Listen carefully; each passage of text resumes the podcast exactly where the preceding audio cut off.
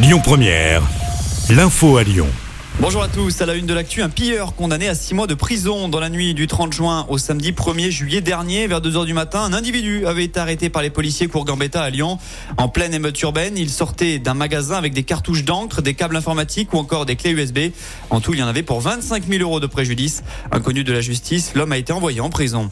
L'actu, c'est aussi les suites de la saisie record de gaz hilarant près de Lyon. On vous rappelle que 21 tonnes de protoxyde d'azote ont été retrouvées le week-end dernier dans un entrepôt de Vénissieux. Le gérant du hangar, âgé d'une trentaine d'années, a été placé en détention provisoire.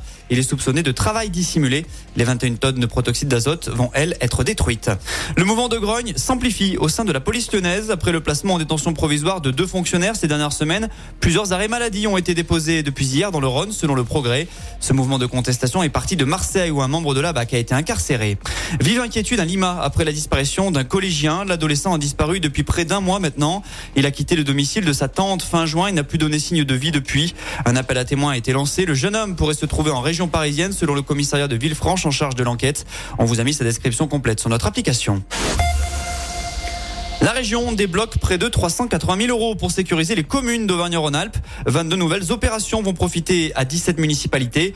Dans le Rhône, 5 villes sont concernées. À Condrieux, par exemple, l'enveloppe de 50 000 € servira à déployer 9 caméras de vidéoprotection. Saint-Genis-Laval, Irigny, Sainte-Colombe et Vourles vont aussi profiter des fonds pour améliorer l'équipement de leur police municipale.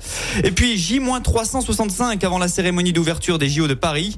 Top départ le 24 juillet. Et il faut savoir que la future torche olympique est fabriquée à côté de chez nous, à Châteauneuf, à la frontière avec le Rhône, sur le site ArcelorMittal. Une immense fierté pour Aurélien Bras, directeur de l'usine. Nous sommes très fiers d'avoir produit la matière pour obtenir ces torches. Donc en fait, il n'y a pas eu de dossier de candidature. C'était un coup de téléphone, simplement, pour savoir si on était capable de réaliser ce produit. C'est un cahier très contraignant et savoir aussi, surtout, si on arriverait à le faire dans les temps impartis, parce que le délai était très serré et on s'est lancé dans ce challenge. Pour notre entreprise, c'est pas une difficulté parce que nous sommes habitués tous les jours à produire pour le nucléaire, pour l'automobile, pour la construction. Donc c'est dans notre savoir-faire, dans notre ADN.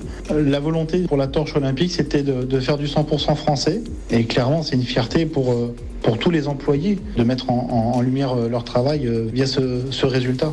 Au total, 2000 exemplaires ont été commandés pour les JO de Paris 2024. Écoutez votre radio Lyon 1ère en direct sur l'application Lyon 1ère, lyonpremiere.fr et bien sûr à Lyon sur 90.2 FM et en DAB+. Lyon 1ère.